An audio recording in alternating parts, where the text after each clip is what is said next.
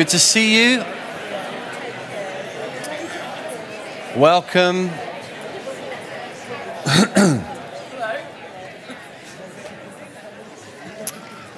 Uh, if you're new here, my name is Joel, and we are in the book of Matthew. So if you've got your Bible with you, perhaps you turn with me to Matthew and chapter 12. Uh, in a moment, we're going to have the first 21 verses of uh, Matthew chapter 12 read to us. Um, this is a helpful uh, example of how rest can actually be turned into labor. Uh, what we look forward to as a time of um, rest and relaxation and replenishment can, in the end, be a heavy, wearying time of work. It can be uh, busy and frustrating. And that's the opposite of the, the point. And so, uh, this is a good example of how that can happen. And uh, we're going to learn from it and we're going to see how it applies to our lives. Because God wants to give you rest, He wants you to be well rested. And uh, he actually insists on it. And we're going to see how that works out in this story. So, Matthew chapter 12 and the first 21 verses will come up on the screen now.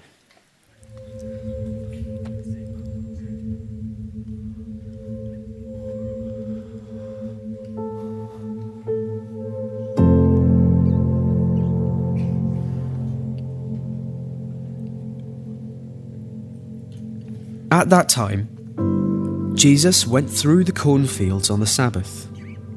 His disciples were hungry, and they began to pluck ears of corn and to eat. But when the Pharisees saw it, they said to him, Look, your disciples are doing what is not lawful to do on the Sabbath.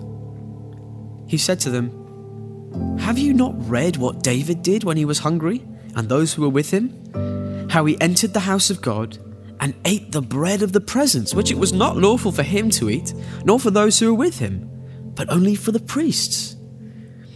Or have you not read in the law how on the Sabbath the priests in the temple profane the Sabbath and are guiltless? I tell you, something greater than the temple is here. And if you had known what this means, I desire mercy and not sacrifice you would not have condemned the guiltless. For the Son of Man is Lord of the Sabbath. He went on from there and entered their synagogue. And a man was there with a withered hand. And they asked him, Is it lawful to heal on the Sabbath? So that they might accuse him. He said to them, Which one of you, who has a sheep, if it falls into a pit on the Sabbath, will not take hold of it and lift it out? Of how much more value is a man than a sheep? So, it is lawful to do good on the Sabbath. Then he said to the man, Stretch out your hand. And the man stretched it out, and it was restored, healthy like the other. But the Pharisees went out and conspired against him, how to destroy him. Jesus, aware of this, withdrew from there, and many followed him, and he healed them all and ordered them not to make him known. This was to fulfill what was spoken by the prophet Isaiah Behold, my servant whom I have chosen, my beloved with whom my soul is well pleased. I will put my spirit upon him, and he will proclaim justice to the Gentiles. He will not quarrel or cry aloud, nor will anyone hear his voice in the streets. A bruised reed he will not break, and a smouldering wick he will not quench, until he brings justice to victory. And in his name the Gentiles will hope. Pray.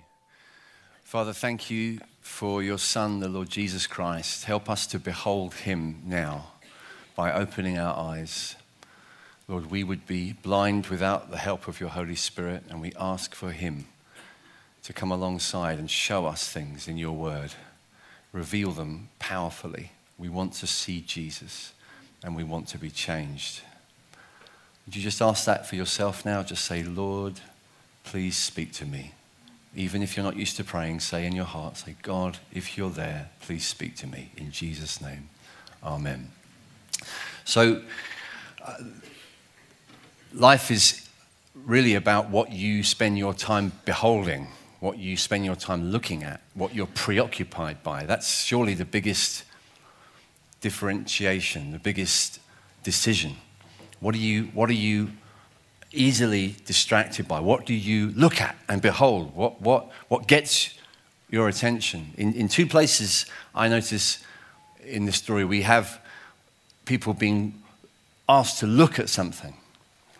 Uh, early on in the story, the, the, these Pharisees, these teachers of the law, these religious teachers coming to Jesus and saying, Look, look at your disciples. And then later on, at the very end of the passage, we get God speaking through the prophet Isaiah, Matthew quoting him, saying, Look at my servant. Look at Jesus. Look at my son. What do we look at? What are we obsessive about? I notice when I uh, inspect my news feed on my phone um, from time to time uh, that the, the things it wants to draw my attention to can seem to get steadily more puerile and trivial. Maybe it's just me getting older, but maybe it is that as a society we're degenerating in terms of what it is we think worthy of our attention. That's what news is, right? News is look, Look at this. This is what you should be looking at right now. I'm telling you what's important. Here it is the news. Again and again and again, I'm, I'm told, I'm demanded to look at something that increasingly I think is, is, this, is this worth my attention? Is it, is it really a priority? Apparently it is. Look, behold, look, somebody did something naughty. Somebody said something they shouldn't have. Somebody, somebody got caught doing so. Oh, oh, look, look, look. Oh, all of us stop and look. You see, the culture of our time in that respect perhaps isn't that different to what I see in this story because it, it, it can seem, if, if we don't look at it honestly, and we should read our Bible thoughtfully, we, we should seem, see something of an absurdity going on here. You've got grown men, you've got, you've got qualified teachers of the law, respected characters in, in, in Galilee and Judea who are presumably crouching down behind ears of corn for a good solid sort of three quarters of an hour waiting for the moment to spring and say, Jesus, I just saw your disciples, mm, those people that you have hanging around you, they were taking bits of corn and rubbing them together and eating them. Um, I'm telling. If you're a parent, you know how this feels. You know, Jesus feels right now. If you're a school teacher, you know how Jesus feels right now. You, have seen this kind of behavior repeatedly. Here it is. Um, oh, It's kind of what, what, what have you? It's far more ridiculous that you have been presumably hiding as a bunch of guys. It's like paparazzi in the rosebush. That's, it's exactly the same thing. In the shrubbery, you know, these kind of these kind of behaviors, they persist, don't they? And, and what's driving it? What's the concern? What's the issue here?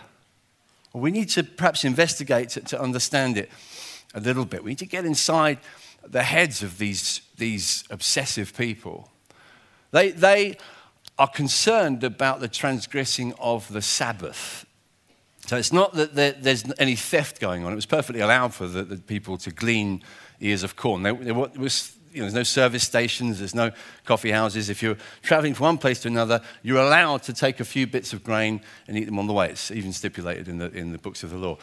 But the Sabbath, you don't do that on the Sabbath. This is the seventh day. We, we tend to think of Sunday as the holy religious day. For them, it would have been Saturday, the seventh day. And they were transgressing the Sabbath. Now, we need to just get our heads around this the, the, the, Bible on the first page has God creating the world in six days and then resting on the seventh. And then when you get to the book of Exodus, where it talks about God rescuing his special people, his chosen nation, Israel, the tribes of Israel, from slavery, when he institutes the law, he deliberately he legislates that they should have a day of rest every week. He insists on it strictly. And so the, the Jewish race from that time onwards is called upon as an act of piety to observe the Sabbath. Now, God enforces it because if you've just rescued a nation from slavery, you're going to have to force them to rest. They've got no patterns of rest, they've got no concept of rest. They've been slaves. And so God speaks very firmly about it. You will rest on the seventh day. He's, he's absolutely insistent. And it's, it's a, a way of marking out their commitment to obey Him. Okay, we will rest. And so there's a sense in which it's a kind of enforced holiday. It's good for their, their health, their emotional health, their physical health, their mental health to stop. Literally, the word means stop, Sabbath, cease, stop. It's hard to get slaves to stop if they've been slaves all their years. So God insists on it. But then, generations later, what's happened by the time Jesus starts his public ministry in Galilee and Judea, you've got people like these teachers of the law who have become OCD about it. And I'm, I'm hardly exaggerating. They've got volumes, they've got tomes. The, the Talmudic writings include 24 chapters, and these are big chapters, on how to keep the Sabbath. 24. And somebody spent two and a half, one of the rabbis spent two and a half years trying to expound one of those chapters. So you could literally spend a lifetime trying to do justice to this concept of the Sabbath. If you wanted to be a pious, observant, faithful worshiper of Yahweh, you, you were going to be in for some seriously meticulous obedience when it comes to the seventh day of the week. And some of the rules that, if I could list them, if I could remember them all right now, and just even a smattering of them, some of them you'd find funny. I mean, literally, you'd laugh. That, was, some of them are absurd. But they're not just absurd, they are extremely limiting. You couldn't travel more than 3,000 feet from your home. You couldn't, uh, you couldn't uh, pick up a, a, an object that was heavier uh, than, than, a certain weight. You, you, couldn't, you couldn't put something, pick something up in one place and put it down in the wrong other. The levels of, of obedience that become bizarre. When you read it, you see that it's kind of absurd, but what it comes from is, a, I suppose, a certain kind of fear, a certain kind of impersonal fear perhaps not really aware even of what they're frightened of, but just knowing we've got to keep the Sabbath, we must keep the Sabbath. And in order to not transgress the Sabbath, we're going to put a few more rules in front of the Sabbath. If you touch that fence, you'll get hurt. So we're going to put another fence in front of it. Then we're going to put another fence in front of that. Then we're going to put another fence in front of that. Then we're going to put another fence in front of that. And then we're going to put another fence in front of that. I'm, I'm not exaggerating. It was that level. It was so many layers of legislation in order to somehow protect us from the, the, the worst possible scenario where we would actually transgress the Sabbath. So something that was given by God for a purpose of eh, enforcing rest because of a generous hearted God who wanted his people to learn the rhythms of rest and learn from the necessity, learn to understand how to do life well, has turned instead into something literally exhausting. This is meant to be restful and it's become wearying. So that by the time it's like the Sabbath is the next day, it's like, oh no, it's Sabbath tomorrow. I find the Sabbath really tiring. I find it really exhausting. I hate the Sabbath. Imagine kids growing up in Galilee and Judea just Oh no, is it Sabbath tomorrow? Oh no, not Sabbath. And this, this heavy pressure seems to be kept enforced by these heavily legalistic teachers of the law who, who love to put the pressure on other people and love to watch to see oh, is anybody not keeping it? Is anybody out there not keeping it? Who can we catch this week? Who can we find this week who might have fallen short? of the Sabbath demands. Mm.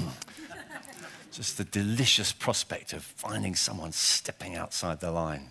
That's what it's all for. That's the fun of it. And it's into this very world that Jesus comes saying, in the passage literally just before this one, the end of chapter 11, Come to me, all who are weary and burdened and I will give you rest. Take my yoke upon you and learn from me, and you will find rest for your souls. For the yoke that I give is easy, and my burden is light. Explosive, isn't it? When you think about the context, you realize why Jesus' words must have just bounced off every wall. Wow. Wow, the echo must have just gone across the land. Did he, hear, did he say what I think he said? He's comparing himself to all these teachers of law. He's saying, Take my yoke upon you. The teaching of a, of a rabbi would have been understood in those terms a yoke, a harness, a burden. You, you come under someone's yoke. Jesus is saying, I've seen the yokes these Pharisees give you. I've seen their rest. I've seen their Sabbath. Let me introduce you to my Sabbath. Jesus comes saying, I, I know how to get rest. That's what I've come to offer. I've come to give you rest. I've come to give you rest. Did you know that about Jesus? Have you understood that about him, about his mission, about his very character? He longs to do it. And of course, the community that he, he launched, these disciples and the disciples they discipled, and the disciples they discipled, and the churches of disciples that multiplied around the world were characterized by this genuine atmosphere of rest. And it wasn't because of the Sabbath. This is the counterintuitive thing. They did not practice the Sabbath in the way that their Jewish forebears had. In the New Testament, the Sabbath is not reiterated. It's not. In fact, the New Testament seems to deconstruct the Sabbath. So, in, in a couple of places, especially in Galatians and Colossians, in letters written to churches, you've got the Apostle Paul saying, Look, be really careful of people who are strict Sabbatarians. In fact, listen, one day is just as holy as another. That's Paul saying that, a Pharisee of Pharisees. Paul, who was brought up so strictly on the Jewish law. But he's prepared to say, say, listen, listen, I want you guys, the churches I plant, I'm, I'm sniffing out any Sabbathness. I don't like the sound of that. I don't like the smell of that. I don't like any of this, this kind of weird, kind of cultic fascination with one day over another. Be really careful about that, Paul's saying. The thing that he's most concerned about is to set Christians free from a legalistic application of the Sabbath. You say, yeah, if people want to celebrate the Sabbath, that's all right. I don't mind them doing it, but the only thing I won't have is them putting pressure on other Christians to do the same. Isn't that interesting? So the New Testament seems to have a very different attitude than we might expect. Now, from time to time through church history, people have ignored that, like we do often with the Bible ignored the fact that the, the, apostles of the New Testament released the churches from the Sabbath and said, no, you should still have the Sabbath because I found it in the law. And they don't look at the law through Jesus, they don't look at it through the New Testament, and they start getting strict again. But weirdly, not about the Sabbath. They do it about Sunday instead, which isn't the Sabbath, but never mind. So, so it's happened in various ways through history. Most of us here in this room will, will not have been affected by that. Some of you, generation, some of you who've got a few more years to you, you might have some stories. I remember a, a pastor that I uh, was, a uh, church that I was at when I, when I was a student, uh, and uh, he was, uh, uh, he'd had experience this way. He, he was not allowed to have ice cream on a Sunday or not allowed to go swimming on a Sunday, various things like that. Even my dad had experiences of filling up his motorbike, or his motor scooter, it was a mod, not a rocker, with, uh, with, with petrol, and a, and a Christian from the church coming by and seeing him putting petrol in the bike and being very cross with him. It's the Sabbath. How could you do it? It's peculiar, isn't it? Now, most of us, we're not, you know, wrestling with that. That's not a big, big thing you need rescuing from. But you do need, nevertheless, to see the principle here that Jesus has come to release us from the burden of religious laws that don't express the heart of God. So, this is, a, this is why his, his treatment of the Pharisees here is so instructive and so important. So, let's look at how he handles this, this situation here. He says, first of all, he's, he says, first of all, have you not read what it says in the Old Testament. So he talks about three examples. He talks about David. taking the showbread from the altar when the priests were looking after him when he was on the run from King Saul. The second example he gives is that the priests themselves who serve in the temple, who are instructed to work and serve on the Sabbath because the temple's got to work on the Sabbath like any other day. And Jesus is saying, therefore, are you going to say the priests are profaning the Sabbath? Hmm? And then the third example is Hosea chapter 6, verse 6, one of the prophets, where God says, I desire mercy and not sacrifice. Now, if there were time, we could unpack each of these three quotations he's taking. But the, the net impact of this is Jesus is saying, if you read your Old Testament properly, you'd understand the heart of the person that wrote it. You'd understand the heart of the author. And you'd understand the purpose for which things like the Sabbath were given. You'd understand that they express the heart of a God who doesn't delight in outward external acts of ritual sacrifice half so much as he delights in our hearts of mercy and love for people and looking to release people from bonds and chains of slavery and legalism. That's the God who wrote the law. And you haven't really met him yet, have you?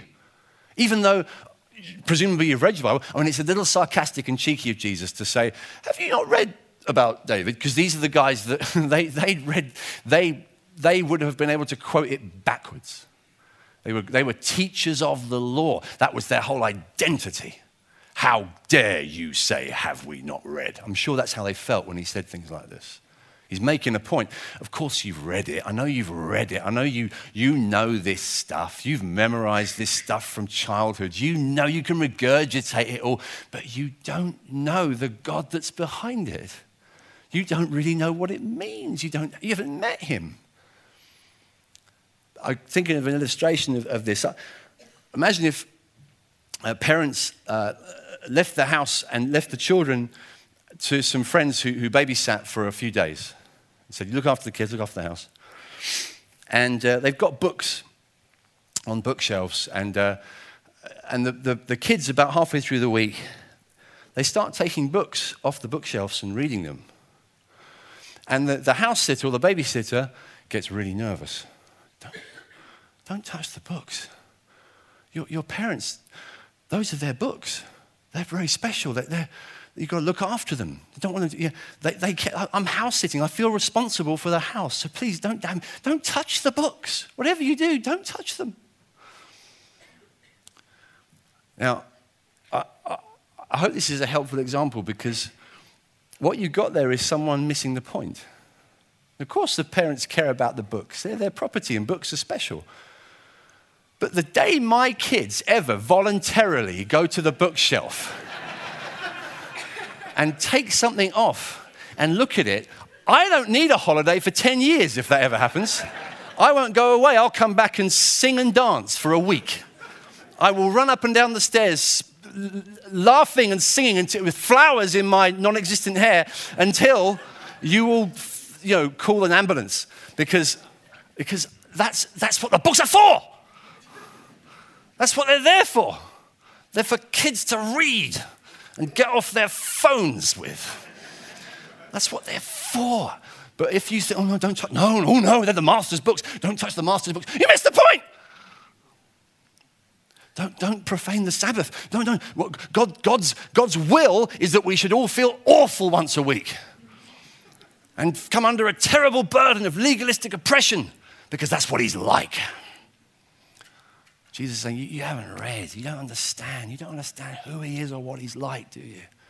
And here's the thing the reason you don't understand who he is or what he's like is because you don't understand me. That's what Jesus is saying.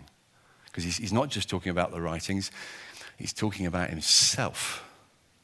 You notice, I mean, he says it in few ways, but let me pick out probably the most dramatic, maybe the most controversial thing he could have said in this exchange. He says, near the end of his little speech, he says to them, Have you not read in the law how the Sabbath, the priests in the temple profane the Sabbath and are guiltless? I tell you something greater than the temple is here. I tell you, he's talking to the teachers of the flipping law. He's talking to the Pharaoh, talking to the, the temple was everything to them. These are the big things the, the Sabbath, circumcision, the keeping of the Torah, and the temple. Jesus is touching on all these things. And he's perhaps touching the most, at least in terms of its iconic status in their imagination. The temple, the place. The temple, the place where God dwells. The place where God dwells. Jesus is walking around in a barley field with a bunch of retired fishermen and saying, uh, I'm actually greater than the temple. If we don't understand that the shockwaves that statement was intended to produce would have gone across the land when he said it, we haven't read it properly. We haven't understood how dramatic this moment is. Something greater than the temple is standing in front of you. It's who I am. It's, a, it's, it's such a dramatic claim, but it's with us today. We, we need to understand the impact of it. And friends, we need today, with the help of the Holy Spirit, to step into the good of it. Because Jesus here is saying, these guys that you're telling off and wagging your fingers at, these people you're doing your got, gotcha moment with, these people that you're, behold, oh, look, look at these. Yeah, these, these guys who are rubbing bits of grain together to just have a snack. Do you know who they are? They're mine. They're my priests. You know those guys in the temple that work on the Sabbath? You wouldn't dream of criticizing them, would you? Because they're the priests in the temple. they're exempt because they're in the presence of Yahweh. You wouldn't wag your finger at them. You wouldn't go over to the temple on the Sabbath, even if it was within 3,000 feet, and, and try and criticize. Because they're the priests, they're, they're God's people in God's place. He's saying, Listen, I'm the temple, I am the dwelling place of God. And all these things, all these things that you honor apparently so much, you don't understand them until you understand that they were there to point to me. Jesus isn't saying, Well, I don't really care about the temple. God, God's changed his mind. He, he doesn't care about the Sabbath. He's changed his mind. He instituted these things, but he gave up on them. He just got bored. Sabbath, that's old. That's passe. That's boring. That's for sad people. I'm introducing something new, you religious, stuck up people. No, no, that's not his heart. He's saying the Sabbath, good. The temple, good. The sacrificial system, good. The priests, good. Why are they good? They're all good because they point to something gooder. They point to Jesus. That's what they're there for. The Sabbath points to the one who brings eternal rest, the one who's able to stand before the world and say, Come to me. You'll never know such rest as what I give. You'll never know such relief from shame and guilt and oppression. You'll never know such freedom from the disdainful eyes and wagging tongues of critics and tweeters and, and people who've. Have you seen what she's into now? Have you heard about them? And various Facebook flame wars that make you feel like, am I on the wrong side in this situation? Have I done the wrong thing? Have I said the wrong thing? Am I allowed? Am I in or am I out? Am I acceptable? Friends, we haven't moved that far. The, the, the way in which legalism oppresses us may have changed. Not many Sabbatarians in the room, but the fact that it still does hasn't changed. Because in some way or another, you will be tempted all your life to live under the oppressive influence of other people's projected opinions on your behavior. That, and that will be the rule that you'll find yourself living by, or at least tempted to all the time. So, how do we handle that? How do we, how do we come away from, from just coming under the pressure of that? How do, we, how do we find freedom from that? And we are called to have freedom from it. We're called to know liberty from it. We need to see Jesus. We do. We, we need to see Jesus. Why? Because, because listen, Jesus, Jesus is the one who really brings the presence of God now. Jesus is the one who is the true temple, the presence of God. Jesus himself, the walking temple. The temple was good, but it's still locked up in one place. And you had to go through layers and layers of ritual to get into the holiest place, and only one person could go in there every year anyway. And how you have this temple walking on the streets of, of Galilee and Judea, forgiving people, healing the sick. You have what it was all about in the first part of the Bible, where God walked with the man and the woman in the cool of the day.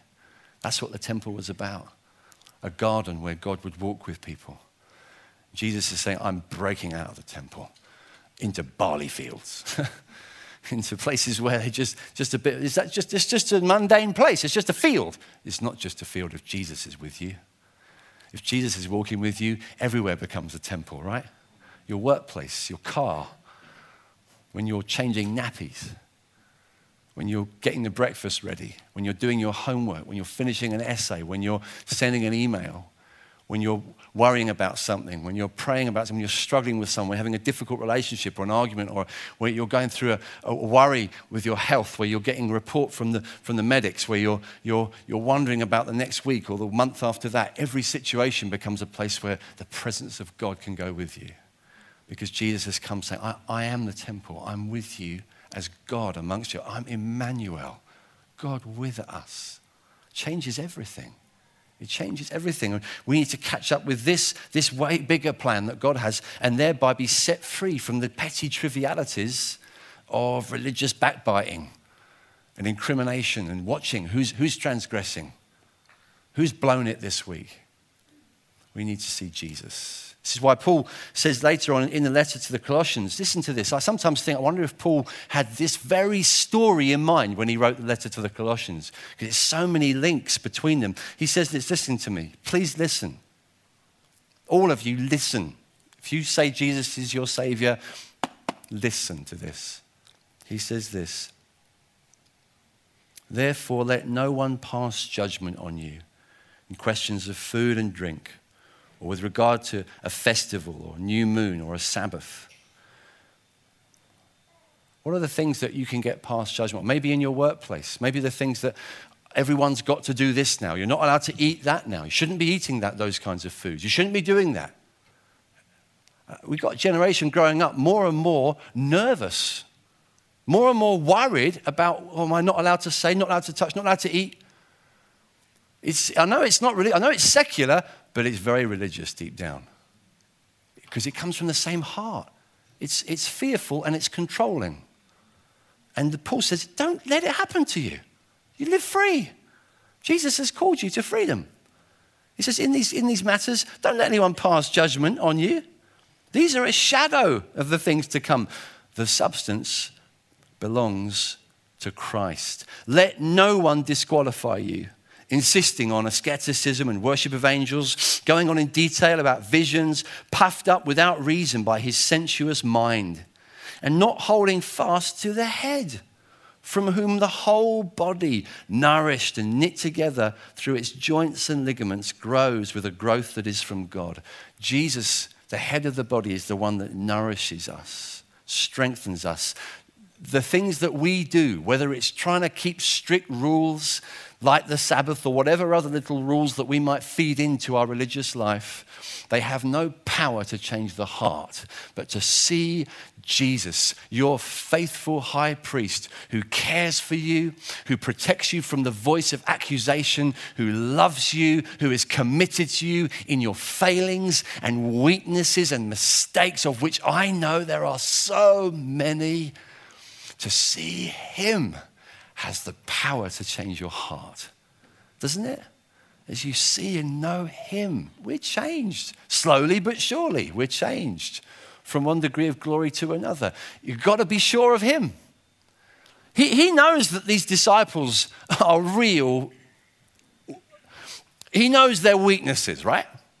It's not like he's saying, How dare you criticize my disciples? I picked them very carefully. They're all very qualified and very impressive. I've seen, have you seen their CVs? I went through, they went through a very stringent interview process. And I, actually, they got through a very difficult exam. And that's why they're here. No. He knows that they're all failures. He knows. He knows. He knows they're going to do terrible things. He knows that the best of them are going to run away when he gets arrested. They're going to deny that they even knew him. They're going to squabble about who's the greatest. They're going to tell the children to go away and not bother Jesus. They just constantly make mistakes. They're just the 12 disciples. They're just like you and me.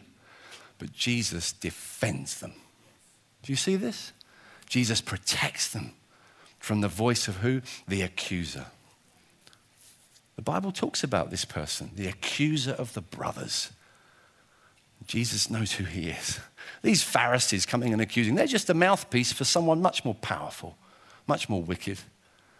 They've just become a voice of accusation. And friends, listen to me. Some of you, you know exactly how this feels because there are voices of accusation coming against you. Maybe in your workplace, maybe slander, maybe gossip, maybe people in your family have misunderstood you and turned on you. And when you hear a voice of accusation, especially from someone you respect, whose opinion you care about, it can cripple you can bring you under a terrible sense of obligation. Terrible sense that I've got, oh, I can't get out of this ditch. I've got, to, I've got to impress them again. I've got to get back into their books. I'm here to tell you, you haven't. You haven't got to. You have a Savior who is praying for you, interceding for you. He's your advocate, and you're joined with Him. He's your head, you're part of His body. You belong. He's jealous for you. This is one of the few places where Jesus shows his teeth, if you like. It's interesting. It's interesting that Matthew uh, carries on with, with that quote from Isaiah, and he uses these phrases. He's, a, he's like a bruised reed, a bruised reed he will not break, a smoldering wick will not quench. And he says this He will not quarrel or cry aloud. He will not, anyone won't hear his voice in the streets. What's he saying? Uh, Matthew's saying, Jesus, Jesus wasn't an argumentative person. He wasn't a quarreler. He wasn't. He, this isn't question time. It's not a flame war. He's the sort of guy that would just, no, I'm not getting involved. If you, you want to have a stupid argument, I I'm not interested. He doesn't get involved in dumb arguments. He doesn't care about them, but he does show his teeth when the accuser comes after his disciples. Have you ever seen a person like that? You can't get them angry. You ever known someone like that? They're just very mild. But when they do get angry, if you notice, you take it quite seriously. You feel, oh, wow, oh gosh, you do get angry sometimes. That's what Jesus is like. And what does he get angry about? When the accuser comes after his children and his brothers and sisters. Do you understand how jealous he is for you? Do you understand? If you belong to Jesus, you belong to someone who fights for you, who, who chooses and loves you, and doesn't want you under a yoke of oppressive. Am I allowed to? Uh, should I, should I cross that? Oh gosh, have I, done, have I done the wrong thing? Friends, we can easily live there, can't we? But I have a Savior who says, I've come to give you rest. I've come to give you rest. Do you understand? Is what He's like. Do you see Jesus? Isn't He good? He's so good. We're going to, in a moment, come to the table and take bread and wine and receive from Him again and sing to Him and rejoice in Him. This is what our hearts need, isn't it? I love the way, let me just finish with this. this is, I love this. Jesus, Jesus knows that they've ruined the best illustration of who he is. God gives the nation the Sabbath and says, You're going to love what the Sabbath is about. The Sabbath is just an advert. That's what God does in the Old Testament. I'm going to give you this thing called the Sabbath. And it's like, I can't wait till you're going to love the Sabbath, but you're going to love my son even more. He's even better than the Sabbath. But I'll give you the Sabbath for now, just as a trailer, just to get your appetite whetted. But by the time Jesus comes along, religious people have ruined the advert, ruined the whole thing. The brand is tainted. So Jesus comes along and saying, I'm the new Sabbath. I can imagine people saying, ugh, I don't want you then. Isn't that what religion does? It's poisonous. Come to church. No, I don't, I don't really like religion. Well, no, that's, I, I want you to meet Jesus. I, yeah, I, I, brought up in a religious, no, I'm not, I don't, I'm not interested in it. Maybe that's your experience. Yeah, I'm not all that sure. I don't, I've had bad experiences of religion. I don't like religion. Ugh. The brand is ruined, isn't it? They spoiled it, these religious people. It's like, I mean, a couple of weeks or last week, I got taken on, uh, two different people took me on two different lifts in their Skodas. And, and you know, a Skoda these days is a decent car. It's got a VW engine. It's the same as a VW, but it's 20% cheaper. It's the same. Because the brand is rubbish. The brand is ruined. Do you see? Religion ruins Jesus. Jesus is not religion. Jesus is not. I'm serious. He's not. He's better than you think. He's so much better. He's, he's peace, He's life, He's rest, He's joy, He's hope, He's pleasure evermore. He's forgiveness for the past, He's hope for the future. He's with you in the present. It's who He is. You say, Oh, I'm so guilty. I'm so ashamed. He show you his scars. That's why it's gone. Do you not know who he's, what he's like? We need to see what he's like, don't we? We need to see him again. Oh, God, help us to see your son, Jesus. And he, he comes into this synagogue. He says, You've ruined, you've ruined the Sabbath. Let me show you what it's really like. And they bring a man with a withered hand. And they say, Are you allowed to? It's outrageous. Are you allowed to heal people on the Sabbath? That's what religion does. We'd rather have this man with a withered hand than have this man proved right. It's outrageous. Jesus says, well, You tell me, is it lawful to do good on the Sabbath? Okay, I'll break the Sabbath and do good. And he says, Stretch out your hand, the man's healed. Jesus is saying, Listen, let me show you what the Sabbath is about. It's about healing. It's about healing. Do you know that? Jesus heals. Some of us, we've no idea how much he loves to heal. Let's pray right now, shall we? Perhaps some musicians come and join me. Jesus, we just we, we confess that we have, in our minds at least, we've spoiled your reputation. We've believed lies about you.